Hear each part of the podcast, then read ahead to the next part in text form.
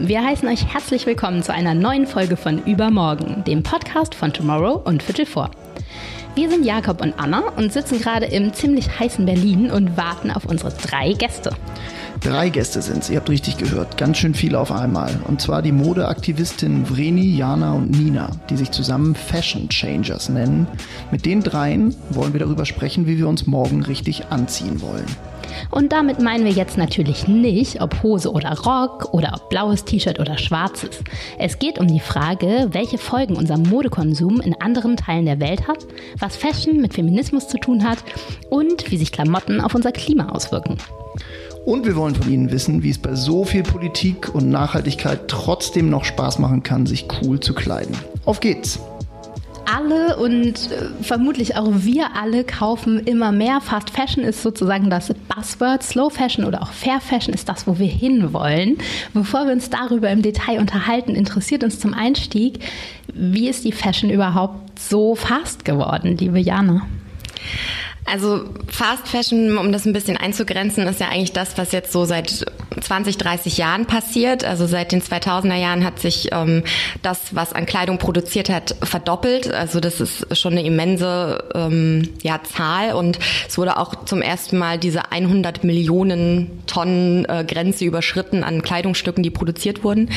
Ähm, warum das so schnell geworden ist, äh, ist eigentlich, glaube ich, eher eine Wirtschafts- und ja sozial-gesellschaftliche Frage. Also dadurch, dass Länder immer reicher werden und der Kapitalismus durchschlägt, ähm, ist es so, dass Leute immer mehr konsumieren tatsächlich und dass dementsprechend eben Unternehmen denken, sie müssten auch immer mehr produzieren, um diese Bedürfnisse, diese vermeintlichen Bedürfnisse zu stillen. Also es hat ganz viel damit zu tun, wie sich unsere Wirtschaftssysteme entwickelt haben, würde ich sagen. Und ähm, man merkt aber auch, dass ja all das, was produziert wird, gar nicht gebraucht wird. Also das Problem ist ja nicht nur dieser diese schnelle Mode, die bis zu 52 Kollektionen im Jahr rausballert, also jede Woche eine, so nach dem Motto, fast, ähm, sondern eben auch, dass das was produziert wird, gar nicht gebraucht wird und am Ende einfach auf Müll landet oder schon nicht am Ende, sondern direkt nachdem es produziert wurde eins von vielen Problemen. Das Einstiegsproblem, Vreni, ist ja aber, dass, ähm, dass wir auch wirklich in die Geschäfte rennen und 42 Teile kaufen. Wie konnte das passieren? Unsere Oma hat doch einen Mantel noch für zehn Jahre sich, sich, sich angeschaut, ausgesucht und möglicherweise auch ausgebessert. Ja, ich finde, ein super Einstieg für alle, die sich jetzt vielleicht auch noch gar nicht mit dem Thema beschäftigt haben, ist die äh, True Cost Dokumentation. Da wird nämlich genau dieser Weg, also genau diese Frage so behandelt, wie ist das eigentlich alles passiert? Wir hatten doch mal ähm, maßgeschneiderte Kleidung. Also genau, bei, bei Oma war das so, dass sie vielleicht eher nur 20 Teile insgesamt, ähm, wenn es viel war, im Schrank hatte, weil ja aber auch das gar nicht leistbar war. Also Mode war ja viel teurer, weil es gab aber auch noch keine Konfektion. Es musste eigentlich alles maßgeschneidert sein. Und natürlich kann man sich davon dann viel weniger leisten. Und man könnte dann sagen, ja, Mode ist viel demokratischer geworden, weil jeder kann sich inzwischen Mode leisten, jeder kann sich auch schöne und stylische Mode leisten, aber das kommt halt eben auch damit einher, dass ähm, viel mehr konsumiert wird und wir halt jetzt schon für fünf oder zehn Euro gut aussehende Teile kaufen können. Ja, wir haben uns im, im Vorhinein kurz darüber unterhalten, Jakob und ich, dass ähm, das Bewusstsein für alles, was ihr jetzt schon gesagt habt, ja äh, lange gar nicht da war. Also dass dahinter eine, eine, eine Industrie steht, die sehr schmutzig ist. Ähm, ich habe schon Shame on Me zugegeben, dass es ähm, noch nicht mal ein Jahrzehnt lang her ist, dass ich bei einem Modemagazin gearbeitet und in der Mittagspause bei großen Ketten Sachen eingekauft habe, aus Spaß.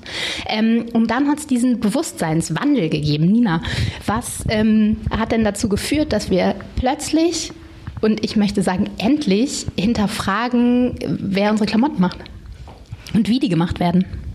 Mm, ehrlich gesagt weiß ich gar nicht, ob ich diese Einschätzung so teilen würde. Ähm, ich finde schon, dass wir jetzt zum Beispiel natürlich sehr viel über Klima ähm, auf jeden Fall diskutieren, auch dank Fridays for Future oder wir sehen ja auch anhand ähm, ja, der, dem deutschen Ergebnis der EU-Wahl, ähm, dass es off offensichtlich mehr Vertrauen in die grünen Parteien gibt als in alle anderen. Aber ich glaube nicht unbedingt, also das hat vielleicht was mit einem gesteigerten Bewusstsein zu tun, aber das führt ja noch nicht automatisch in ein Handeln über. Und Veränderung kommt ja eigentlich nur durch Handeln und nicht, indem wir die ganze Zeit darüber reden. Ähm, nichtsdestotrotz, ähm, ich bin ja auch vor hm, sieben Jahren zum ersten Mal auf dieses Thema aufmerksam geworden, aber nicht unbedingt durch die Medien oder so, sondern einfach weil es mir, weil ich es mir selbst, mich selbst damit auseinandergesetzt hat. Ich musste mir die Informationen selbst suchen. Und ich glaube schon, dass man heute durch die mediale Berichterstattung schon öfter mit diesen Themen konfrontiert wird, auch vor allen Dingen, was halt eben die sozialen Umstände angeht, wie Kleidung äh, produziert wird.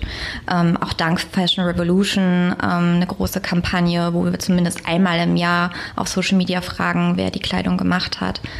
Ähm, ja. Jana meldet sich. Ihr könnt es nicht sehen, aber sie tut es. Ich, äh, genau, weil du ja gemeint hast, wann kam dieser Wandel, da wollte ich nur noch kurz einhaken, weil du auch gerade Fashion Revolution gesagt hast, dass es ja schon so war, als äh, quasi der Rana Plaza Einsturz war, also dieses ähm, diese Textilfabrik in Bangladesch, wo über 1000 TexilarbeiterInnen ähm, ums Leben gekommen sind, dass das zum ersten Mal so ein Momentum war, wo die Medien, auch Massenmedien darüber berichtet haben und gesagt haben, okay, guckt mal, da ist ein Problem, obwohl das natürlich schon all die Jahre vorher auch da war aber eben unsichtbar. Und da wurde es so zum ersten Mal sichtbar. Und ich glaube, deswegen hat es das vielleicht auch noch ein bisschen intensiviert. Ich bin da schon auch voll bei Nina, dass das noch lange nicht so weit ist, dass wir sagen können, oh wow, auf einmal sprechen alle über faire Mode. Also das ja. überhaupt nicht. Aber zumindest gab es schon mal so eine, so ein, ja, einfach was krasses, wo die Leute hingucken mussten, weil es einfach nicht mehr anders ging. Rana Plaza war 2013 13 und damals ist in Bangladesch ein achtstöckiges, glaube ich, Fabrikgebäude genau, eingestürzt. Und, und viele ähm, Unternehmen, die eben in all unseren Einkaufsstraßen äh, sind, haben dort produziert und deswegen war das auch nur so. Ich glaube, wenn es auch nochmal andere Unternehmen oder keine Ahnung, Berufsbekleidung oder so gewesen wäre, dann wäre es vielleicht auch nochmal was anderes. Aber dadurch, dass wirklich da Namen gedroppt wurden, die eben allen bekannt waren, haben auch alle hinschauen müssen. Dass da Menschen gestorben sind. Genau. Man kann ja sicherlich darüber streiten. Insofern fand ich Ninas Anmerkung, ob denn überhaupt man schon von Wandel sprechen darf oder ob das auch sehr stark was ist, was jetzt hier in unserer Blase vielleicht seit ein paar Jahren angekommen sein mag und bei Rana Plaza alle wissend nicken und äh, vielleicht was beizutragen haben. Aber äh, mal gesetzt, äh, es gibt diesen Wandel schon. Was es sicherlich noch nicht gibt, ist ja eine große äh, spürbare Veränderung im Markt. So. Also dass daraus wirklich Handlung, äh, Handlungsveränderung irgendwie erwächst. Warum glaubt ihr, ist das so, dass den Leuten das besonders bei Mode so schwer fällt, konsequent zu sein? Also man darf ja nicht immer von sich selber ausgehen, aber ich denke, in ganz vielen Bereichen bin ich zum Beispiel schon, was Essen und Energie und mein berufliches Dasein angeht, schon relativ stark eingenordet so auf Bewusstsein. Und wenn ich an mir runtergucke, ist da schon auch Adidas und Weekday und Dinge dabei, die die irgendwie nicht cool sind und ich weiß das auch. Und ich glaube, da geht es aber ganz vielen Leuten ähnlich, die sagen, okay, Rana Plaza habe ich vielleicht schon mal gehört, aber trotzdem laufe ich zu Weekday und kaufe mir irgendwie den heißesten Scheiß. Warum ist das so? Ja, weil ich finde, Betroffenheit über etwas, über eine Tragödie, die passiert, ist trotzdem, kann trotzdem sehr weit weg sein. Und das hat jetzt erstmal nicht viel mit uns zu tun. Ähm, es passiert ja auch nicht hier. Äh, wir kennen vielleicht auch niemanden, dem das passiert ist. Es ist immer trotzdem noch sehr abstrakt. Und man weiß ja auch oft nicht, wo jetzt bestimmte Marken äh, produzieren lassen. Aber ich finde auch, dass jeder hat ja auch unterschiedliche Werte und Prioritäten in seinem Leben und unterschiedliche ja, Anknüpfungspunkte. Wo fängt man jetzt an? Was ist einem wichtig? Wo will man Veränderungen bewirken und wo vielleicht nicht? Also wir hatten gestern waren wir Teil eines äh, Events in Berlin, ähm, das Anfuck äh, Berlin von Einhorn. Jakob auch. Genau. Tomorrow auch. auch. Und äh, da haben wir an unserem Unfuck Fashion Stand mit sehr vielen, finde ich, auch jungen Leuten äh, gesprochen über das Thema. Und viele hatten schon davon gehört, einige auch vielleicht von Rana Plaza. Aber viele haben auch gesagt, ja, ich habe halt andere Baustellen in meinem Leben. Das hat halt nicht so einen hohen Stellenwert. Kleidung ist halt für mich etwas, klar, das, ich ziehe mich an, ich beschäftige mich schon jeden Tag damit, aber ich habe einfach noch nicht so den krassen Auslöser gehabt, dass es irgendwie bei mir was bewirkt hat zum Umdenken. Dann haben wir ja aber jetzt vielleicht die Möglichkeit, uns darüber zu unterhalten, welche Auslöser es gibt oder welche, welche Faktoren, über die man nachdenken sollte, wenn man, wenn man von, ähm, von Mode spricht. Ähm, die, Stichwort Unfuck Fashion. Was müssen wir alles anfacken in dem Bereich? Oh, so viel. Also es ist auch voll, ähm, wir haben gestern hauptsächlich über drei Punkte, also wir hatten uns so drei Punkte, die man anfacken sollte in der Mode aufgeschrieben, aber es ist uns auch schon schwer gefallen, weil eigentlich so viel schief läuft. Ne? Also zum einen ist so schlechte Arbeitsbedingungen, wo es ja auch nicht nur um Löhne geht. Also ich meine, man muss ja auch immer noch einen Unterschied machen zwischen Mindestlohn und Existenzlohn. Der Mindestlohn wird dann noch etwas häufiger eingehalten, aber der sichert eben noch nicht eine Existenz und der Existenzlohn beschreibt, was wirklich sozusagen monatlich da sein muss, um leben zu können und um seine Kosten wirklich halt äh, decken zu können als Arbeiter, Arbeiterin. Aber es geht ja auch noch um viel mehr. Es geht um, dass es kein Versammlungsrecht gibt oder es nicht wahrgenommen werden kann, dass Leute unterdrückt werden, ähm, gewaltsam, dass auch viele Frauen, also es sind ja meistens Frauen in den Fabriken, dass sie auch ähm, keine Gewerkschaften haben, die sie irgendwie vertreten ähm, und die für sie einstehen. Schutzkleidung. Also es, es, sind halt unendlich viele Themen und das jetzt nur in dem Bereich von den Arbeitsbedingungen. Und dann gibt's natürlich noch ähm, den ganzen Umweltbereich. Also was haben wir für Materialien? Welche Chemikalien werden da eingesetzt? Wie werden die wieder entsorgt? Also werden die überhaupt fachgerecht sozusagen entsorgt und so weiter. Und wer überprüft das? Ähm, es gibt ja schon ein paar Siegel ähm, ich glaube, Textilsiege ist für viele Menschen auch so ein bisschen so ein sehr undurchsichtiges Thema, weil man irgendwie weiß, es gibt viele, aber man weiß nicht so richtig, auf was man jetzt eigentlich wirklich gucken kann. Und das Problem ist ja auch, ähm, das ist so total nachvollziehbar, weil es gibt nicht das eine Siegel, was jetzt alles abdeckt. Ähm, ja, ein Umweltsiegel, was relativ ähm, ja noch so am meisten, würde ich fast sagen, abdeckt, ist halt der GOTS, also der Global Organic Textile Standard. Aber da sind halt zum Beispiel jetzt Arbeitsbedingungen auch nur am Rand mit dabei. Da gibt es natürlich noch Fairtrade. Ähm, es gibt die Fairware Foundation, was jetzt kein Siegel ist, aber eine Organisation. Eine Organisation, die da auch hingeht und sich das dann anguckt, wie viele Chemikalien in einem Stoff, in einem Grundwasser oder in einem Gesicht von einer Näherin landen? Das darf auch gerne Jana sagen. Äh, ja, das auch. Und auch, also ich wollte auch nochmal, neben den Siegeln gibt es ja auch noch andere Sachen. Also es ist schon so, dass äh, viele Fabriken auditiert werden einfach, ähm, auch von Unternehmen selbst. Also jetzt, es sind ja auch nicht alle Unternehmen schlecht. Ne? Also auch wenn, wenn es viele Probleme gibt, gibt es auch in Deutschland zum Beispiel Unternehmen, die sagen, hey, wir wissen, dass da ein Problem ist und wir wollen daran auch gerne was ändern. Und ähm, dann gibt es auch quasi ja, ich würde jetzt mal sagen, das sind dann eher so unternehmensinterne Audits, wo sie hinfahren, die Fabriken checken und dann auch selber überprüfen. Ähm, und dann gibt es eben die Siegel, die dann nochmal unabhängiger sind und die dann wirklich auch ähm, nicht mit dem Unternehmen verbandelt sind und dann wirklich, ja, wie du sagst, dahin fahren, nach Chemikalien gucken, gucken, ob die Notausgänge frei sind, ob es Schutzkleidung gibt und so weiter. Ja. Das klingt ja jetzt alles erstmal für jemanden, der sich nicht so doll damit beschäftigt wie ihr, gar nicht so unkompliziert. Du hast gerade gesagt, Nina, es ist irgendwie weit weg. Dann hat das mit Chemikalien zu tun. Und es hat irgendwie auch eine Klimadimension und es hat auch eine feministische Dimension. Und das ist den wenigsten Leuten erstmal so bewusst, dass, dass Mode so, so in so vielfältiger äh, Hinsicht einen Fußabdruck hinterlässt. Wie glaubt ihr, muss man das angehen, dass das viel mehr Leute irgendwie erreicht und sich der Tatsache bewusst sein, dass ihr T-Shirt äh, eben nicht nur ein T-Shirt ist, sondern dass das dass dahinter ganz viel passiert und dass sie darauf auch einen Einfluss nehmen könnten? Ja, das finde ich total schwierig so pauschal zu beantworten. Also wir richten uns, würde ich behaupten, ja eher mit unserer Arbeit an die Leute vielleicht so bis 40, würde ich mal behaupten, jedenfalls auf Social Media.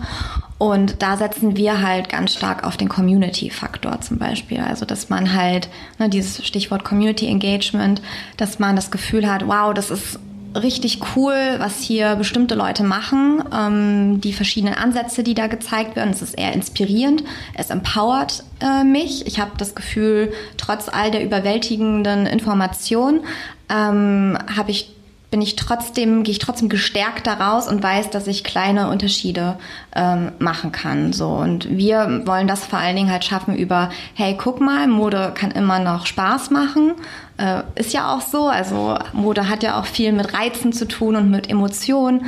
Und das soll ja auch so sein. Aber wir verbinden das auch eben mit der kritischen Auseinandersetzung an der Industrie.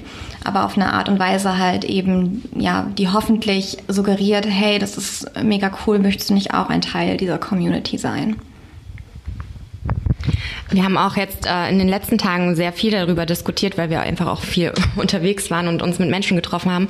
Und ähm, Frieden und ich hatten ein super interessantes Gespräch mit einem Landwirtschaftswissenschaftler, ähm, der meinte, dass in den 80er Jahren schon in der Sozialwissenschaft eigentlich klar war, dass wie kann man Nachhaltigkeit schaffen, ähm, wurde da quasi schon erforscht und da war eigentlich schon klar, okay, es geht eigentlich nur über Gemeinschaften, über Netzwerke. Und das finde ich total spannend, weil so wie so vieles auch beim Thema Klimawandel ist ja schon seit den 80er, 90er Jahren viel mehr bekannt als das, was wir unternehmen. Ähm, und es ist, ich finde es total interessant, weil wir von, also vor zwei, drei Jahren, als wir angef vor zwei Jahren, als wir angefangen haben, ähm, miteinander zu arbeiten, war so unser Ding, ah, wir müssen Netzwerke schaffen, wir müssen Kooperationen schaffen, wir müssen irgendwie den Output vergrößern. Und jetzt eben diese Woche haben wir das nochmal sozusagen wissenschaftlich bestätigt bekommen, dass es genau darum geht, dass wir, egal in welchem Thema, in welchem Thema wir sind, egal ob jetzt Essen, Energie oder Banking oder ähm, Mode, dass es einfach total wichtig ist, dass wir unsere Netzwerke kreieren, die dann wiederum diesen, diesen nachhaltigen Faktor überhaupt ähm, leben können. Also es geht wirklich darum, dass man mit einer bestimmten Anzahl von Menschen überhaupt erstmal Nachhaltigkeit schaffen kann und dass es zum Beispiel gar nicht möglich ist, in diesen großen Gesellschaften, in denen wir leben, ähm, wirklich echte Nachhaltigkeit zu kreieren, sondern dass man es eigentlich wieder runterbrechen muss auf kleinere Gruppen und dann ähm, eben anfangen kann, nachhaltig zu leben und zu handeln. Und das äh, fand ich ganz spannend, weil wir ja auch uns darüber unterhalten, ja, was macht Sinn, wie groß kann eine Community sein, ähm, wie verwässert es auch, wenn, wenn man sich immer weiter öffnet und so weiter. Und ähm, ja, ich glaube, da gibt es dann schon einen Endpunkt, wo man dann wieder irgendwie mit anderen Communities, die auch schon existieren, vielleicht dann wieder zusammenwachsen muss, um dann wieder den Output zu vergrößern. Super spannend finde ich das ähm, auch ab von Mode. Ähm, du hast gerade gesagt, das ist so, so ultra klassisch den Faden verloren, wie seltenst. Ähm, du hast, ha?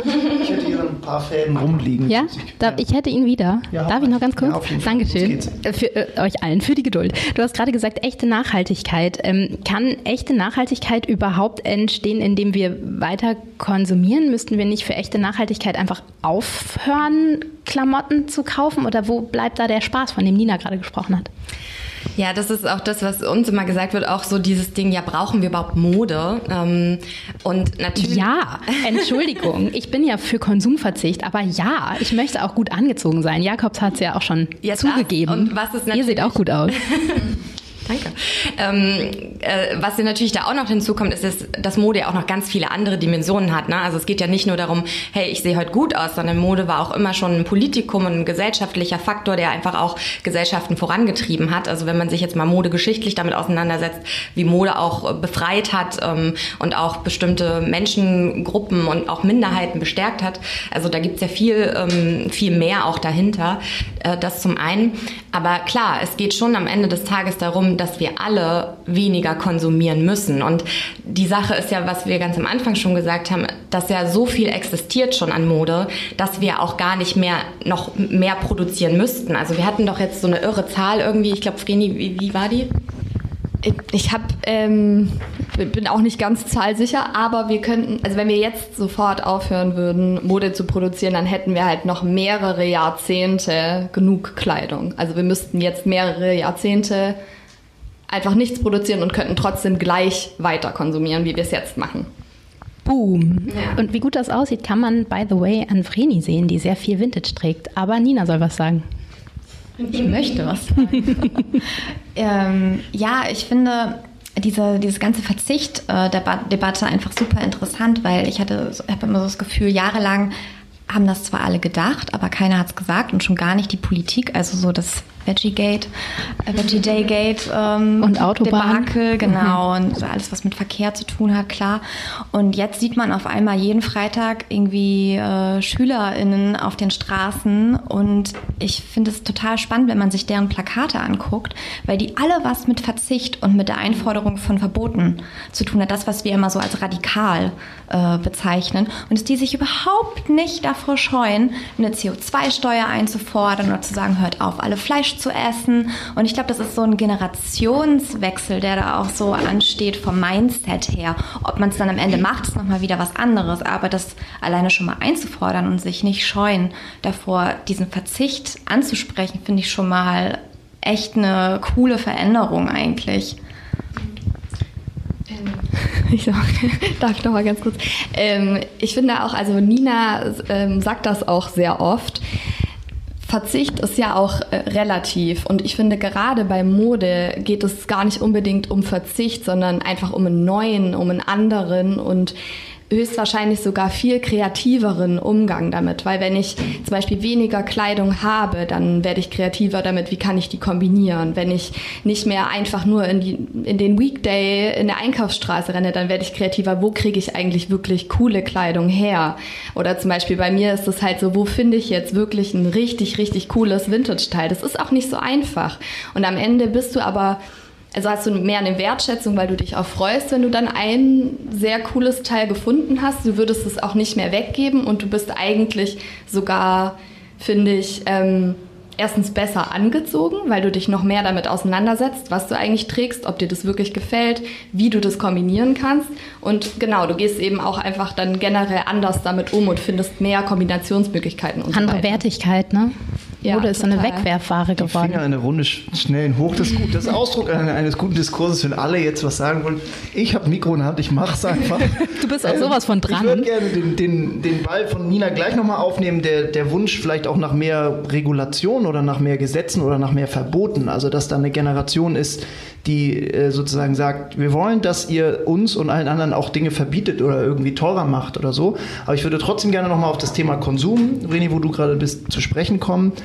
Ähm, und sozusagen, dass das ja auch eine Chance ist für mehr Kreativität und so, aber ganz viele Leute wollen oder können sich ja nicht so doll mit Mode auseinandersetzen und empfinden es ja jetzt vielleicht auch als ganz komfortabel zu sagen, ich kann weiter zu H&M gehen und da gibt es Organic Cotton oder keine Ahnung, wie die Labels da heißen.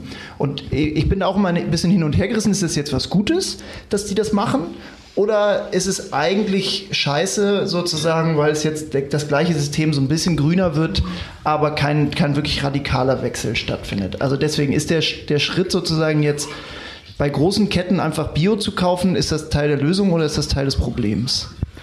Also ich fange mal an und dann sagt bestimmt jemand anders auch noch was dazu. Das ist nämlich äh, bei uns in der Community eine Riesendiskussion. Und es gibt das eine Lager, das sagt, jeder Schritt ist, ein, ist erstmal ein Schritt und damit irgendwie auch ein guter Schritt in eine Richtung. Äh, meine Position dazu ist eher, also wenn wir jetzt zum Beispiel von H&M reden, ist es halt Greenwashing. Also es geht halt bei H&M jetzt nicht um wirkliche Veränderungen, sondern es geht ja viel um Marketing. Und wenn eine Kollektion von über 50 im Jahr halt vermeintlich grün, die dann eben auch nur so halbgrün ist. Also wenn man nämlich genauer hinguckt und die Materialien sich anschaut, ist es dann doch auch wieder gar nicht mal so nachhaltig.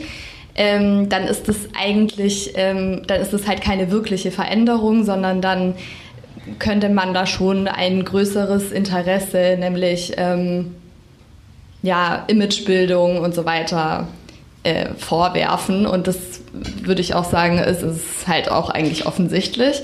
Und ich meine, klar, ich kann das auch total verstehen, wenn man jetzt sagt, man ist, man geht da immer hin und man sieht jetzt diese grüne Linie und dann denkt man vielleicht, ah ja, ähm, das ist ja irgendwie besser und ich glaube, das kann auch ein Einstieg sein ähm, und trotzdem finde ich halt, ähm, muss es die kritischen Stimmen geben, die sagen, ja, naja, aber jetzt müsst ihr halt schon auch wirklich mal was machen und nicht zehn Jahre lang eure Conscious Collection rausbringen, die halt nicht wirklich was verändert. Und was sagt ihr zum Thema Recycling, wo wir gerade bei besagter Kette, den grünen Schildchen und der vermeintlichen Nachhaltigkeit ähm, sind? Weil Recycling ist ja auch immer sowas, was, glaube ich, vielen schnell ein gutes Gewissen macht, wenn man denkt, okay, ähm, recycelte PET-Flasche, nochmal ein anderes Thema, weil Plastik oder auch recycelte Baumwolle macht alles besser. Da bin ich ja auch nicht so sicher. Ja, das, äh, da bist du dir richtig nicht sicher. ähm, ist klar, Recycling ist gerade so auch ähm, ein ziemliches Buzzword so in der ganzen Fashion-Industrie. Ähm, weil viele das jetzt so als die Weltrettung ansehen, so nach dem Motto, hey, wir können immer noch genauso viel äh, produzieren, aber halt aus recycelten Materialien.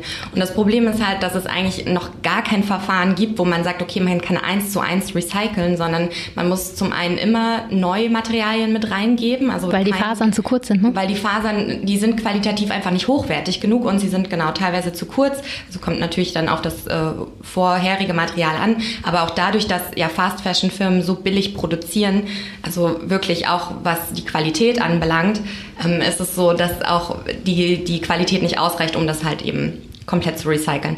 Und bei Plastik ist ja das Problem, oder ich, also ich sage jetzt einfach mal Plastik, Kunststoff, PET, PET. genau, ähm, dass das immer noch Plastik ist. Also das, das Problem ist ja nicht weg. Wir wissen ja auch, dass das nicht irgendwie abbaubar ist oder so. Das ist einfach da.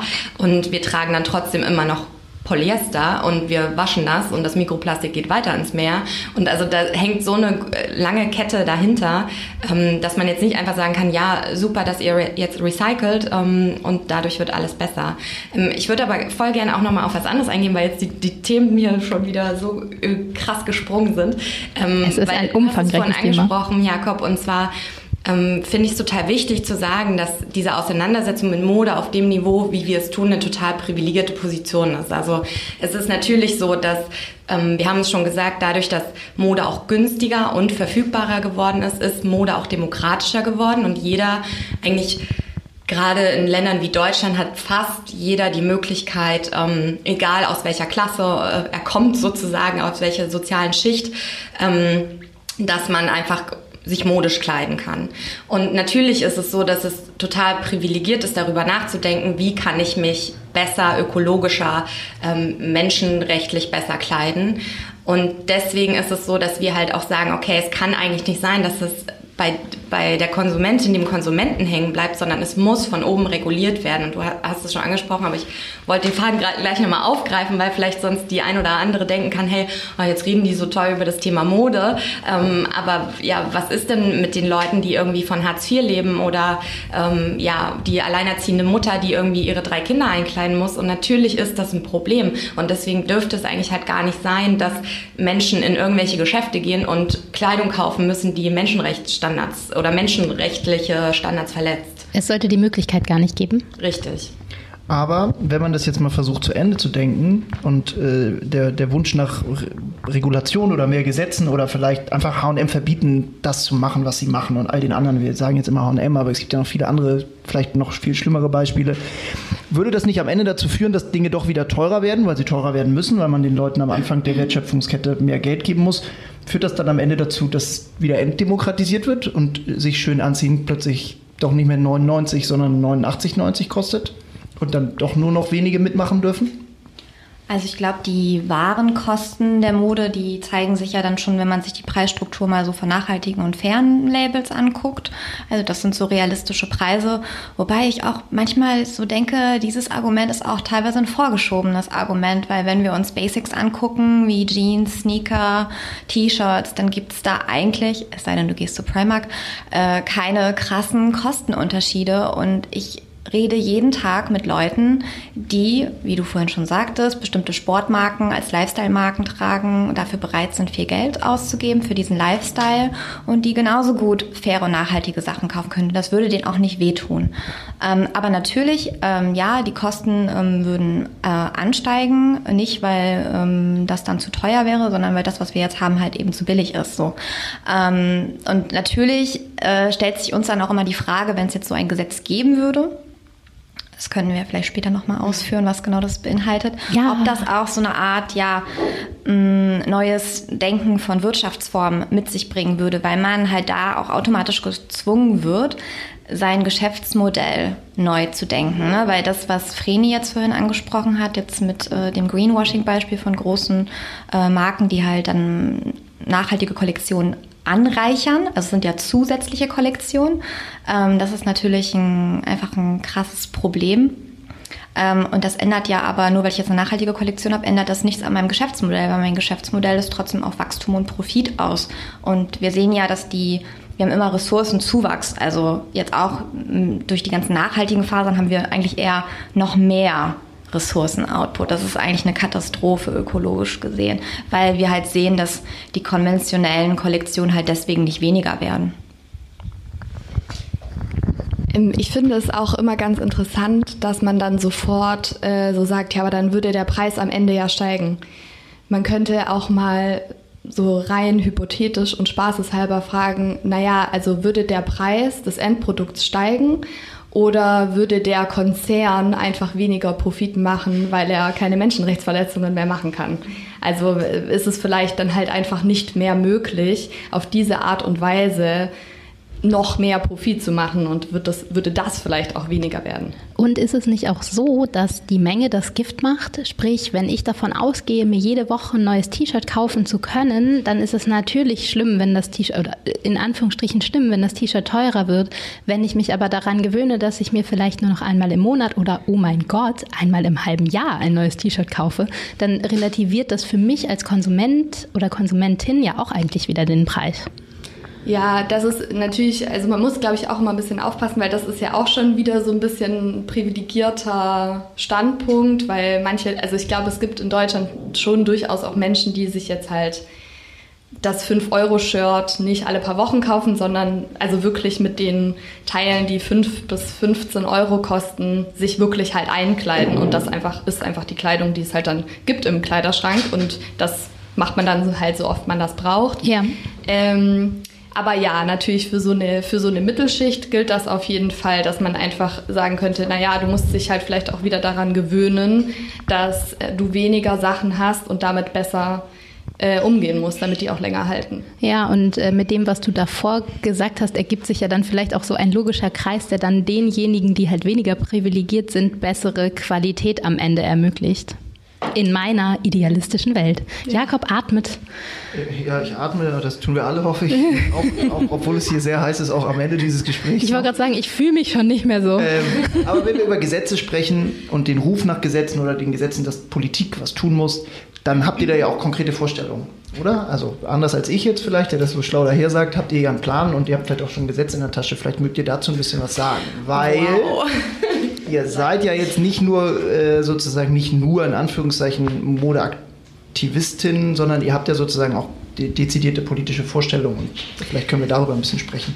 Ja, das auf jeden Fall. Also der, der Druck, äh, du hast jetzt ordentlich Druck gemacht, so habt ihr ein Gesetz in der Tasche, so habe ich mal kurz nachgeschaut, äh, nicht, nicht ganz.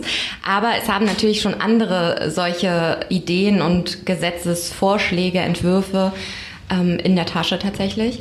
Ähm, also was wir quasi das Schöne ist, also ich, ich fange nochmal von vorne an, weil um die Leute auch so ein bisschen abzuholen, die jetzt noch nie was davon gehört haben. Es gibt mehrere Menschen ähm, in Deutschland, die ein Gesetz dazu fordern, dass ähm, quasi unternehmerische Sorgfaltspflichten ähm, verlangt und dann auch eben Unternehmen haftbar gemacht werden könnten, sollten sie diese nicht einhalten. Und äh, Lisa Jaspers, das ist die Gründerin des Berliner Fernlabels Folk Days, die hat im letzten Jahr eine Petition ins Leben gerufen, die genau dieses Gesetz fordert. Ähm, das hatte dann schon um die 100.000 Stimmen relativ schnell. Also es gab sehr viele UnterstützerInnen in sehr kurzer Zeit. Und wir haben quasi dieses Jahr eine zweite Auflage davon gemacht, weil sie gesagt hat, okay, das ist ja schön, dass das jetzt äh, viele unterschrieben haben, aber irgendwie hat sich schon wieder nichts getan ein Jahr lang. Jetzt ist ähm, schon wieder der Fashion Revolution Day. Das ist quasi immer der Tag, wo ähm, der, der Einsturz des Rana Plaza Gebäudes war und es ist nichts passiert. Und dann hat sie uns gefragt, ob wir das medial mit äh, pushen und unterstützen wollen und natürlich wollten wir das. Und ähm, dann haben wir das quasi auch nochmal so ein bisschen zusammen eine Kampagne ausgearbeitet und nochmal auch prominente Leute da reingeholt, die sagen, wir wollen das. Ähm, Anna lacht. Ich muss lachen. Zum Beispiel Weil mich. du auch dabei warst. Du bist jetzt einfach prominent. Nein, aber Renate Künast zum Beispiel ähm, war mit dabei, die, die wirklich als Unterstützerin da aufgetreten ist. Und also viele Menschen. Und äh, genau, und auf jeden Fall geht es darum, dass wir sagen, okay, dieses Gesetz, was, und das ist jetzt das Spannende, was eigentlich schon als Entwurf fertig ist, also das Bundesministerium für Entwicklung und Zusammenarbeit, die arbeiten genau an so einem Entwurf oder haben daran gearbeitet. Und es wurde jetzt bekannt Anfang des Jahres, dass es das gibt. Und das wurde quasi geleakt. Und man weiß, die, die Ansätze sind da. Und ähm, das Ding ist ja auch, dass im Koalitionsvertrag von der SPD und der CDU es sogar festgehalten ist, dass dieses Gesetz kommen muss. Also das Ja, oder das Einspruch von Nina. Nina hat sich da sehr tief neulich reingearbeitet, aber auf jeden Fall, dass es, ähm, dass daran gearbeitet werden muss, sage ich jetzt mal. Und es wird tatsächlich dran gearbeitet aktuell. Ähm, es also es gab jetzt so einen ersten Vorstoß, dass gesagt wurde, ja, wir wollen jetzt erstmal die deutschen Unternehmen befragen, macht die überhaupt Menschenrechtsverletzungen? Das klingt irgendwie total naiv in meinen Ohren, finde ich, weil äh, die Unternehmen zu befragen, so hey, was macht die eigentlich falsch? Da kann man ja schon mal davon ausgehen, dass da nicht eventuell nicht das genau bei rumkommt, was man möchte. Und es wurde halt eben auch schon wieder total verwässert, weil das Bundeskanzleramt und das Wirtschaftsministerium gesagt haben, ja, aber wir können ja jetzt nicht alle Unternehmen da irgendwie in, in Gut und Böse einteilen. Das funktioniert ja nicht. Unsere liebe Wirtschaft, die müssen wir doch schützen. Und deswegen haben sie jetzt ihre Kriterien wieder total runtergeschraubt und gesagt, ja, dann machen wir es halt so, wer schon mal auf dem Weg ist, der ist dann auch eher in der guten Kategorie und so weiter. Ne? Also man merkt schon, dass der, der Wunsch der Bundesregierung nicht wirklich da ist, dass dieses Gesetz kommt. Und es liegt vor allen Dingen auch daran, weil es noch andere, an anderen Sachen gearbeitet wird, ähm, wie zum Beispiel der grüne Knopf. Das können wir jetzt auch mal hier droppen. Das ist die Initiative von Herrn Dr. Müller. Genau, also auch vom Bundesministerium für Wirtschaft oder für Entwicklung und Zusammenarbeit. Ähm, und da, ich glaube, da ist so ein bisschen das Ding, dass sie, dass sie sagen, okay, wir wollen jetzt erstmal, der grüne Knopf wird quasi ein neues Siegel, was ein bisschen transparenter für den, die Endkundin, den Endkunde sein soll. Und wenn so ein Teil einen grünen Knopf hat, dann kann man sagen, okay, das ist ein Teil, was ich kaufen kann, was unter na, äh, ökologischen, arbeitsrechtlichen Standards irgendwie halbwegs funktioniert. Wahrscheinlich gemacht wurde. Genau. Ähm, ja, das ist also auch nochmal ein riesengroßes Extra-Thema, weil da gibt's auch ähm, viele Fragen und auch kritische Auseinandersetzungen mit. Aber auf jeden Fall haben wir aktuell so ein bisschen das Gefühl, dass man erstmal abwartet, was mit diesem grünen Knopf passiert. Und wenn man sagt, ja, das funktioniert ja und dann machen die das alles wieder so freiwillig und so weiter, dann brauchen wir ja gar kein Gesetz. Und das ist gerade so ein bisschen das Problem, wo wir eigentlich weiter fordern und pushen und auch wirklich sagen, okay, diese Petition läuft vor allen Dingen noch. Also ihr könnt ja auch alle unterschreiben, change.org slash Rana Plaza. We already did so, girls. Ja, aber alle, die das jetzt hören. ich wollte das nur noch mal untermauern, dass wir das alle schon gemacht haben. Sehr gut. Dass ihr das auch alle machen solltet. Und wir arbeiten aktuell, tatsächlich sehr aktuell daran, dass wir ähm, PolitikerInnen finden, mit denen wir diese Petition übergeben können und da nochmal den Druck von unten auch wirklich weitergeben. Und Nina hat die ganze Zeit die Hand gehoben und ich muss jetzt einmal das Mikrofon auf jeden Fall abgeben nochmal. Auf jeden Fall. Ich schiebe eine kleine Frage dazwischen, die vielleicht kann Nina als äh, scheinbare Expertin die auch gleich mit beantworten. Nur mal für all die, die nicht so petitionsbewandert sind wie du, ähm, wenn das denn äh, alles klappt mit der Petition und nach diesem Podcast noch Tausende mehr unterzeichnen, was wird dann da draus oder was kann dann da draus werden? Nina ist wirklich Experte. Nein. No pressure.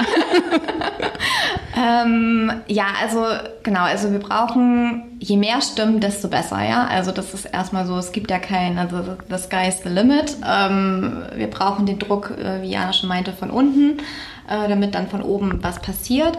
Genau, ähm, dadurch, dass wir, dass diese Petition nicht offiziell über die Petition, die über diesen Petitionsausschuss vom Bundestag äh, eingereicht wird, sondern dass das über change.org gemacht wurde, ist es halt so, dass man eben, wie Jana meinte, jemanden aus der Politik finden muss, damit man es im Bundestag einreichen kann und damit dann dieser Gesetzesentwurf diskutiert werden kann. Genau, und das ist das, was dann jetzt nach der Sommerpause des Bundestags dann ab September eben konkret passiert es passiert ja schon total viel im Hintergrund. Es ist ja jetzt nicht so, als ob wir hier eine revolutionäre, innovative Idee hätten. Das äh, ne, steht ja schon im Koalitionsvertrag, ne, wenn jetzt eben dieses Monitoring, von dem Jana sprach, eben zeigt, dass äh, die deutsche Wirtschaft überhaupt nicht die Lieferketten kennt, gar keine Aussagen darüber treffen können, ob äh, Menschenrechte verletzt werden, ob Umweltstandards verletzt werden, dann ist es laut Koalitionsvertrag festgehalten, dass eben so ein Gesetz das Gesetz zur unternehmerischen Sorgfaltspflicht eigentlich EU-weit implementiert werden muss. Und klar, dass da jetzt die Opposition, in dem Fall, wenn ich Opposition sage, meinte ich die CDU, ähm, äh, dass die dann natürlich aus Wirtschaftssicht ähm, sagen, weil sie ja irgendwie auch die Wirtschaft dann immer repräsentieren, wow, der Mittelstand in Deutschland, und das ist ja unsere Wirtschaft, die schneiden halt einfach so schlecht ab in diesem Monitoring. Es wäre einfach aus Wirtschaftssicht viel zu früh, dieses Gesetz auf den Weg äh, zu bringen und ähm, würde halt diese mittelständischen Unternehmen komplett überfordern, weil die halt auch gar keine Womanpower und Manpower haben könnten sie sich dann ja mal anschaffen, äh, um halt sicher zu gehen, dass die Lieferketten halt sauber sind. So. Und äh, genau, im Hintergrund passiert halt super viel. Ich bin eigentlich vorsichtig optimistisch, dass wir das irgendwie auf den Weg ähm, kriegen, aber dafür brauchen wir halt einfach auch mehr Leute, die sich halt dafür engagieren. Vielleicht ist das ein ganz guter Übergang, um noch mal ein bisschen auch über eure konkrete Arbeit zu sprechen, als, als Fashion Changer, als Modeverändererinnen äh, und Aktivistinnen. Weil das eine haben wir gerade darüber gesprochen, ist politische Arbeit, das andere ist Community-Arbeit, da habt ihr vorhin darüber gesprochen, aber vielleicht mögt ihr das noch mal ein bisschen umreißen, so was, was so eure Mission ist und welche Rolle ihr einnehmen äh, wollt, damit das große Ganze sich irgendwie bessert. Wer seid ihr eigentlich? Ich, ich bin's, die Vreni. Ähm. Hallo also, Vreni. Ja. Bims. genau. Jana hat vorher ja schon mal kurz gesagt, dass wir halt angefangen haben mit dem Gedanken, also es war eigentlich ein bisschen so, wir kennen diese ganzen coolen Menschen, die sich alle irgendwie mit Fair Fashion und Nachhaltigkeit und ähm, Gesellschaftskritik und all die Dinge, über die wir jetzt auch schon gesprochen haben, beschäftigen. Aber wir haben gemerkt, die kennen sich untereinander gar nicht. Und deswegen haben wir angefangen, so Treffen, kleine Treffen zu organisieren. Es waren am Anfang vielleicht so 30 Leute oder so. Ähm, dann wurden es immer größere Treffen. Dann haben wir auch zum Beispiel mit der Neonyd, ähm, das ist eine große äh, Messe für faire Mode zusammengearbeitet, haben da größere Events gemacht wo wir ganz viele Medienschaffende, also Bloggerinnen, Influencerinnen, Journalistinnen und so weiter zusammengebracht haben, die sich eben alle mit diesen Themen beschäftigen, damit die sich austauschen können, damit die sich kennenlernen, Netzwerken, einfach aus dem Gedanken raus, dass man zusammen einfach wirklich immer mehr schafft und dass es Synergien gibt und dass ähm, genau man zusammen dann auch wieder Projekte auf den Weg bringen kann und gemeinsam besser sich einsetzen kann.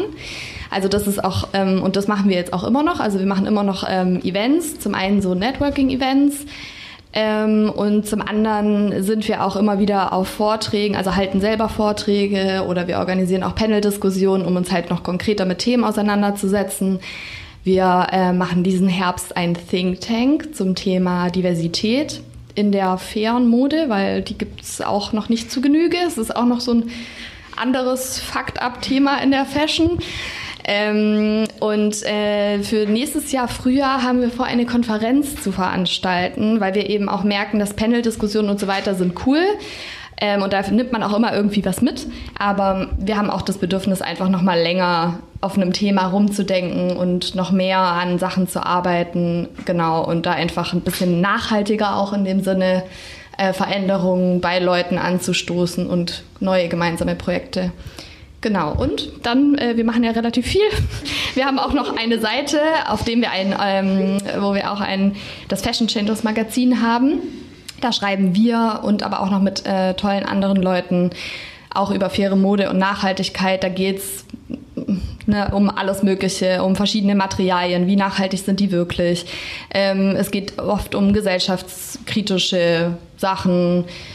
Ja, genau. Ähm, wo du gerade Schreiben sagst, habt ihr euch eigentlich übers Schreiben oder übers Arbeiten im Internet kennengelernt oder wie kam es zu diesem super Trio Fashion Changers?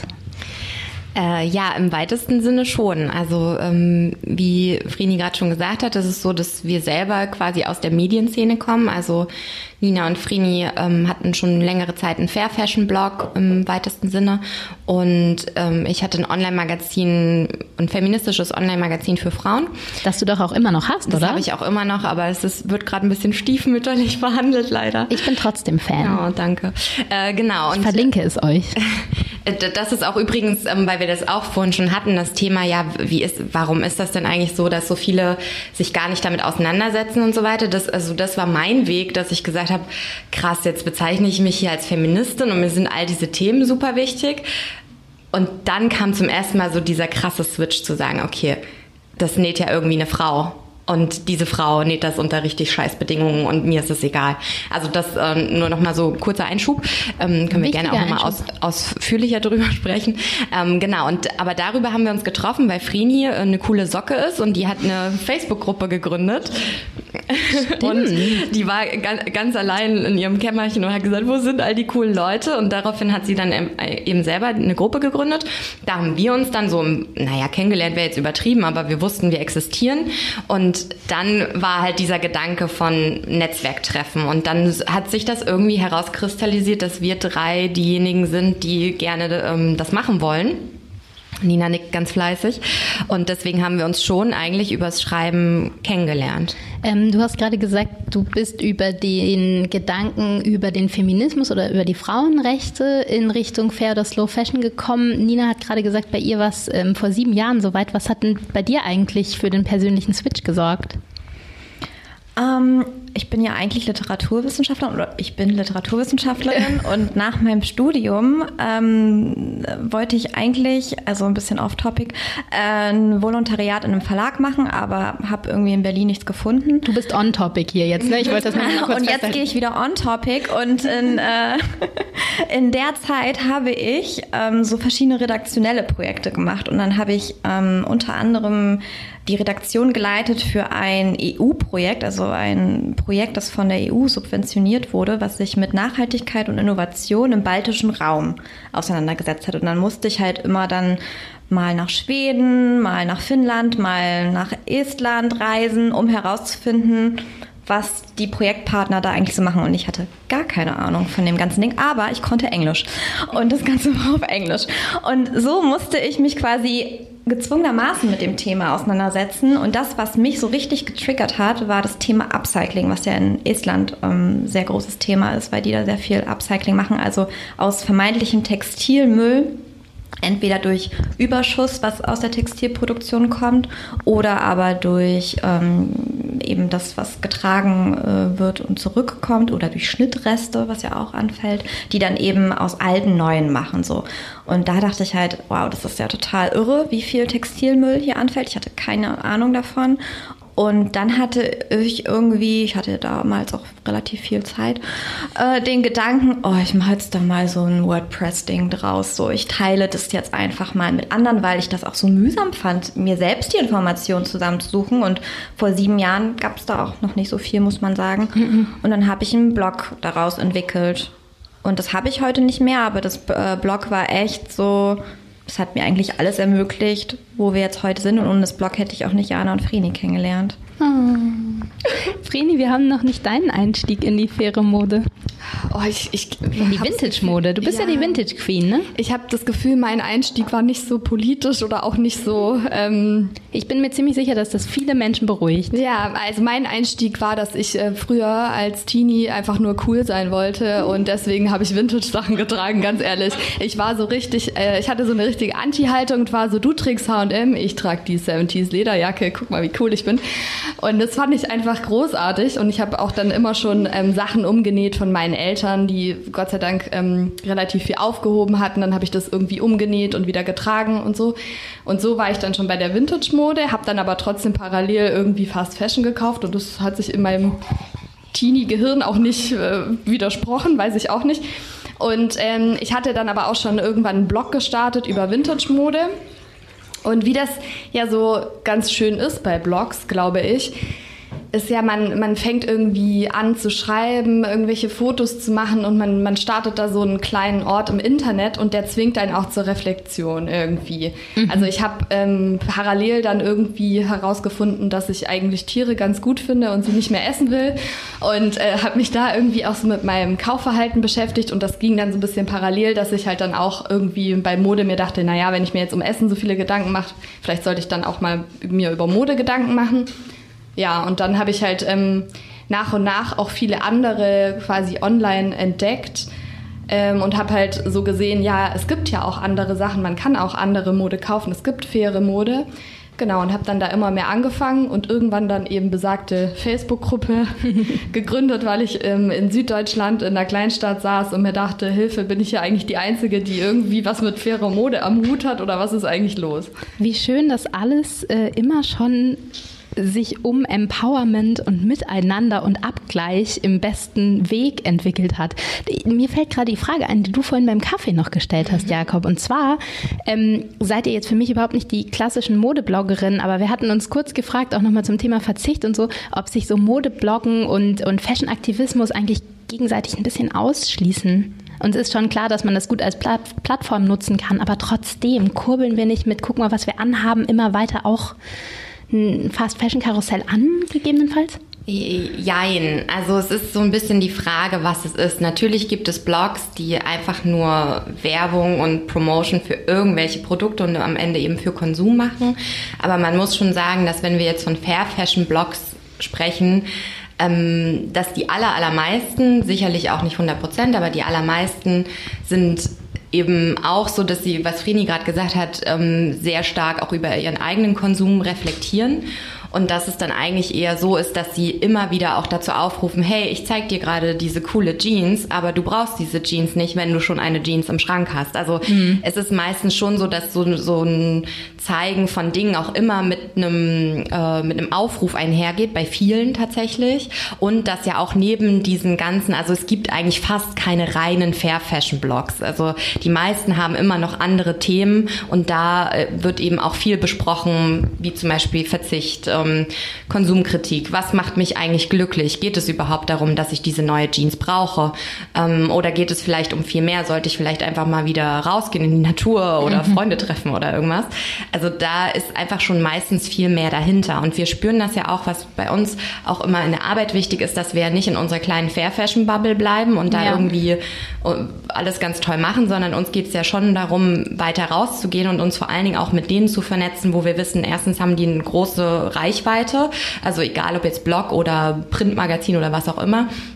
Und vor allen Dingen haben die auch wirklich große Trigger zu sagen, hey, stimmt, eigentlich müssten wir Fair Fashion bei uns auf die Agenda setzen. Gerade die, die eigentlich Mode gut finden, müssten das ja insbesondere tun, ist so eigentlich unsere Ansicht. Und wir merken das auch, dass das passiert. Also wir versuchen uns immer wieder auch mit konventionellen Blogger, Bloggerinnen und eben auch Journalistinnen auszutauschen. Und es, es geht voran so und wir merken auch, wenn das einmal gestartet ist und das ist auch egal wo, ob es jetzt wirklich diese bei Blogs jetzt vielleicht machen die jetzt mal eine Kooperation mit einem Fair Fashion Label und, und denken vielleicht darüber, also vielleicht auch erstmal nur aus finanziellen und Konsumgründen, ja, aber man merkt schon, dass immer auch da noch mehr mit einhergeht. Also es ist nicht nur, wir zeigen jetzt noch einen Teil und es ist noch mehr, sondern es ist immer noch eine Dimension dahinter. Und auch wenn wir mit Labels zum Beispiel sprechen, das ist, finde ich, auch sehr spannend. Die allermeisten Fair Fashion Labels sind eben nicht so, dass sie sagen, ja, wir wollen möglichst großes Unternehmen werden und super doll Profite machen, sondern die allermeisten sagen, erstens, wir brauchen eigentlich nur so eine gewisse, müssen nur so einen gewissen Grad erreichen, so dass wir eben gut überleben können, unsere MitarbeiterInnen bezahlen können, unsere Produktion und so weiter.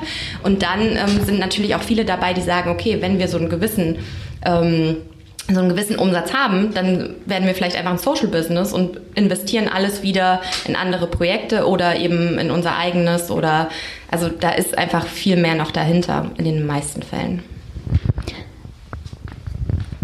Jo, ich habe wirklich noch ein paar Fragen eigentlich, weil das Thema total groß ist. Aber was uns, glaube ich, zum Abschluss dieser Gesprächsrunde interessiert, ist unsere Eingangsfrage. Und zwar, wie wollen wir uns morgen richtig anziehen? AKA, was machen wir denn nun als Hörer und Hörerinnen, ähm, um die Fast Fashion ein bisschen slower zu machen, trotzdem Spaß zu haben? Ähm, wie verzichten wir und sehen trotzdem gut aus? Wie wollen wir uns morgen richtig anziehen? Ähm, also ich fange einfach mal an und ihr macht dann weiter. Gerne Punchlines. Ähm, oh, wow. Wir wollen ähm, uns morgen auf jeden Fall für faire Mode einsetzen. Das, das war vorneweg. Das haben wir verstanden. Genau. Dann wollen wir auf jeden Fall ähm, weniger haben und uns mehr mit, wie Jana gerade schon gesagt hat, mit anderen Dingen auch wieder beschäftigen, würde ich sagen. Genau, aber wie sollen die anderen das machen? Ich brauche Tipps für draußen. Ähm, also ich glaube, man muss einfach. Okay, also ein konkreter Tipp ist erstmal richtig harte, ehrliche Selbstreflexion. Yes.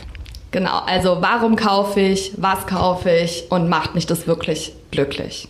Und die anderen Punkte würde ich dann mal Jana, wie wollen wir uns morgen richtig anziehen? Ähm, also als Tipp würde ich auf jeden Fall mitgeben, dass man einmal sich einen Überblick verschafft über das, was man hat. Ähm, ich mache das mittlerweile sehr regelmäßig, also mindestens einmal im halben Jahr wird der komplette Kleiderschrank ausgeräumt und dann wird geguckt, was habe ich, was brauche ich wirklich. Man vergisst oft, was im Kleiderschrank hängt, kauft sich eine neue Bluse, obwohl da schon fünf sind, vielleicht sogar in der gleichen Farbe. Und dann kann man natürlich zum einen Dinge aussortieren, wo man sagt, okay, ich trage die wirklich nicht mehr, bitte auch nicht wegschmeißen, sondern im Idealfall entweder spenden, wo man weiß, das bekommen auch Menschen und nicht irgendwelche Unternehmen wieder, oder eben zum Beispiel tauschen, ähm, oder ich gebe zum Beispiel meinen Schwestern oft äh, was oder Freundinnen. Und dann wirklich gucken, okay, reicht mir das jetzt, was in diesem Schrank hängt? In den allermeisten Fällen ist das so. Oder brauche ich jetzt wirklich eine neue Hose, weil die echt durch ist? Und dann kann man eben gucken, dass man nach fairen Labels schaut.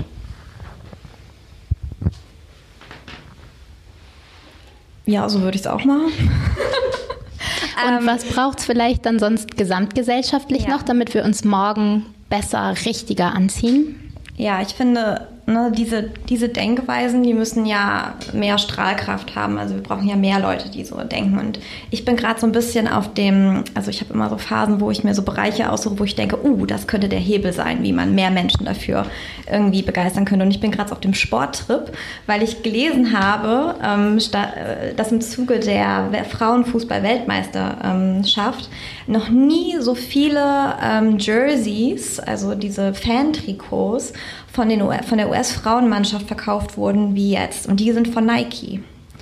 Und abgesehen davon, dass Nike erst seit diesem Jahr auch, ähm, die statten ja die meisten ähm, Teams aus bei der Meisterschaft, seit diesem Jahr überhaupt Trikots für Frauen machen und nicht nur Erweiterung von dem Männertrikot, ähm, finde ich, hat das halt eine unglaubliche Strahlkraft, die es haben könnte. Stellt euch mal vor, diese Sachen wären fair und nachhaltig produziert und auf einmal verkaufen sich Millionen von diesen Jerseys oder deine Vorbilder, ja, deine, deine Lieblingssportlerinnen werden damit ausgestattet. Das finde ich sind halt so die Hebel, die eigentlich in Bewegung setzen müssten. Das fängt halt bei uns an, indem wir natürlich das einfordern und verlangen.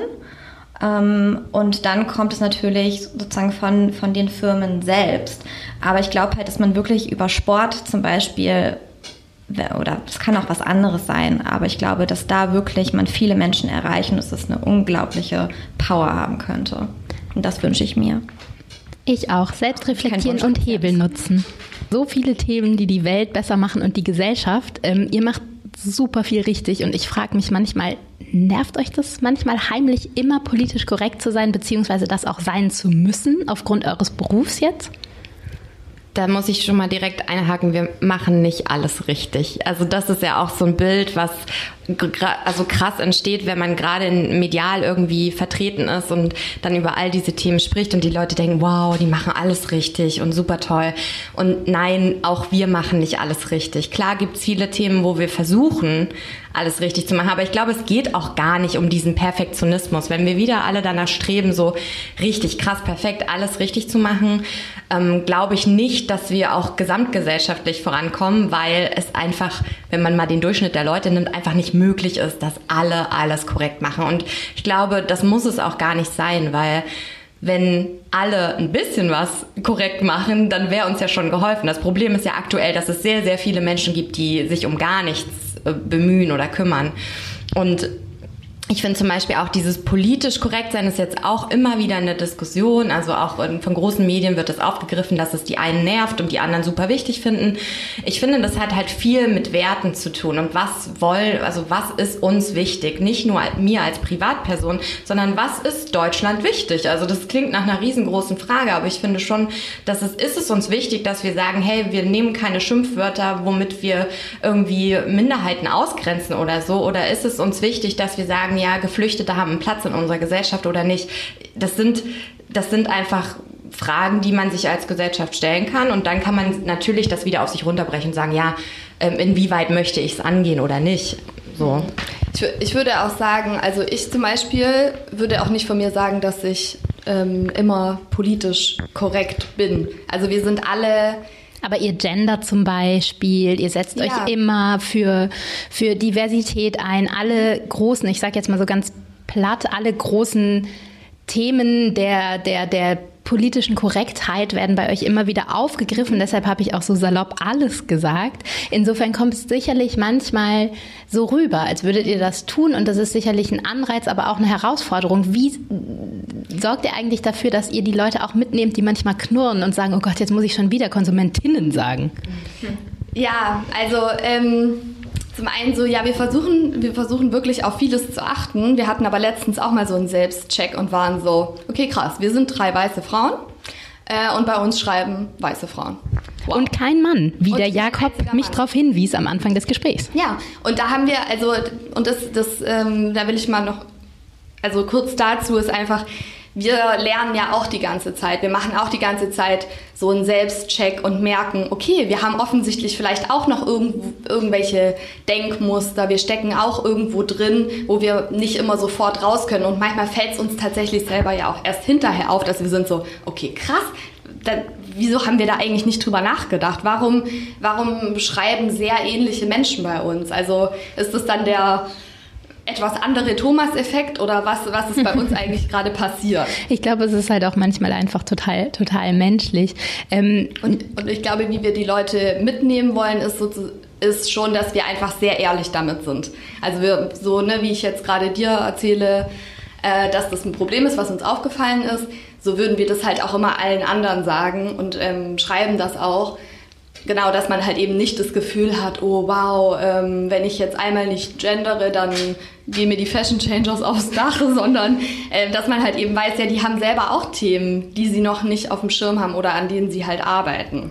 Ich schmeiß mal eine Frage in den Raum, die vielleicht ein bisschen off-topic ist, aber die mir die ganze Zeit schon unter den Nägeln brennt und vielleicht auch dem einen oder anderen Zuhörer, und ich sage bewusst Zuhörer, dass in meiner Wahrnehmung das ganze Thema Fair Fashion oder Slow Fashion ein, ein komplett von äh, Frauen oder Mädels bespieltes Thema ist. Und ich, wir sitzen jetzt hier drei Frauen gegenüber und auch sonst die Akteurinnen, die mir bekannt sind in dem Bereich, sind alles ausnahmslos Frauen, die sich zu dem Thema äußern, die da Vorbildfunktionen einhaben.